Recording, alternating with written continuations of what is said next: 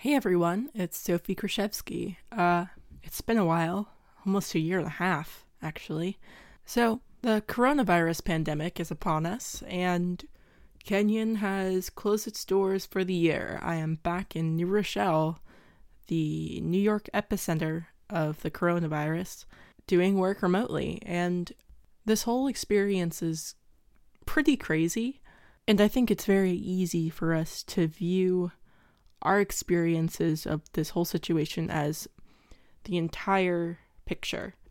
Just last week, when Kenyon announced that they wanted students to move out, and tons of other schools were doing the same thing, you know, I was talking to my friends, and a lot of people at other schools were saying that it was really difficult for a lot of students who didn't have the same resources at home as they did at their universities because universities can be a safe haven for a lot of people who have difficult home lives.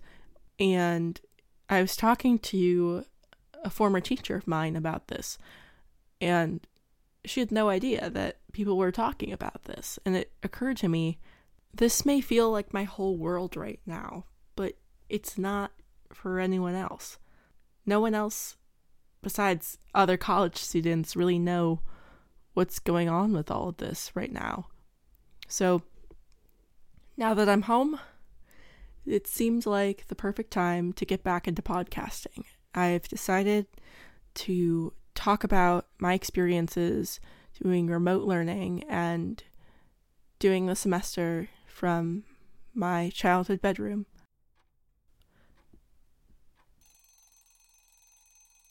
All right, everyone, pencils down. Your time for education inequality is officially up. Hi, I'm Sophie Krashevsky, and welcome to Pod v Board of Education, the podcast that seeks to do what Brown couldn't do make diversity not just a buzzword, but a reality in our schools.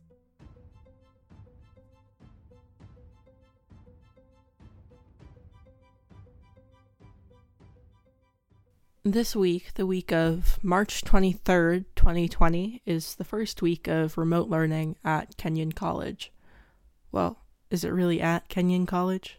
A lot of professors don't want to do class every single day that we would normally meet, which is kind of weird to me, though I suppose I understand, because it seems like there's more prep for us to do individually my sociology professor, for example, is having us meet once a week as opposed to three times a week, which is really weird. And I kind of miss it in a time when there's so little structure for everyone. It seems kind of counterproductive to have less structure by taking away class time. But again, I understand because, you know, there's only so much that a professor can talk about without all of us having done the proper preparation, which is harder to do at home. So it makes sense to me that we need more time to do that. One of my other professors isn't conducting class over Zoom or Google Hangouts or whatever platform. Instead, he's pre recording lectures. I'm going to watch the first one tomorrow. I'm kind of curious as how that's going to go. Right now, in order to preserve structure, I want to do it at the normal class time, which is 2:40 to 4 Tuesdays and Thursdays. Because I think again, routine is key. I work at camp and something up we always tell parents when kids are adjusting to camp for the first time is that we keep a very structured routine and that always helps kids adjust to life at camp not to say that staying at home for a global pandemic is the same thing as camp, but we all kind of need to adjust to this new lifestyle. Something I'm finding very comforting about all of this is the way that we're all in this together.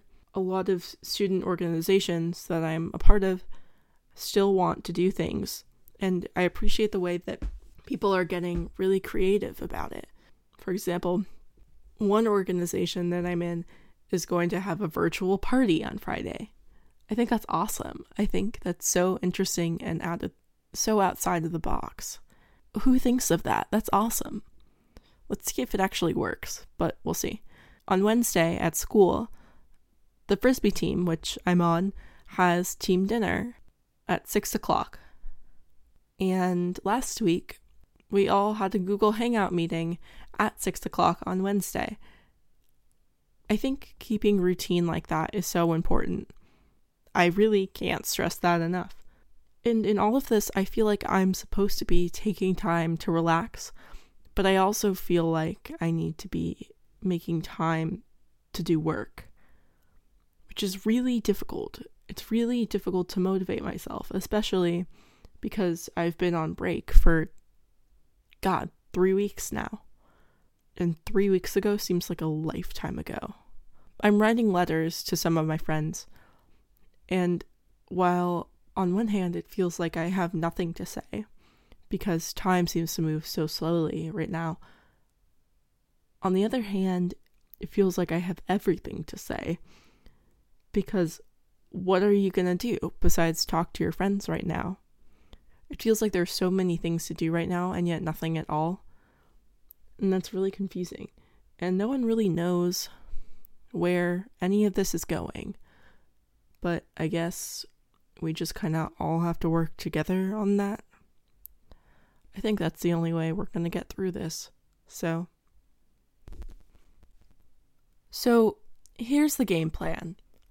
Each day I want to make a little bit of time to talk about what remote learning was like for me today. Let me be clear. I'm really not claiming to be the authority on all of this. I just want to share my experiences of remote learning with everyone because though it may not be the same experience, it is a shared experience that a lot of people my age can relate to right now. And I think there's value in taking some time to reflect on that. So, my goal is for this to be cathartic not only for me, but for everyone else who's having a similar experience right now but also to inform other people of what it's like to be a college kid right now in the midst of the coronavirus pandemic. I'm Sophie Krashevsky, and this has been Pod v Board of Education. In this time of complete and utter uncertainty, I truly hope that you and your loved ones are all well and happy and healthy and safe and all the things that you really want to be right now. If this podcast is helping you out at all, I encourage you to subscribe on Apple, Spotify, or wherever you get your podcasts. So stay tuned for some remote learning. Thanks for listening.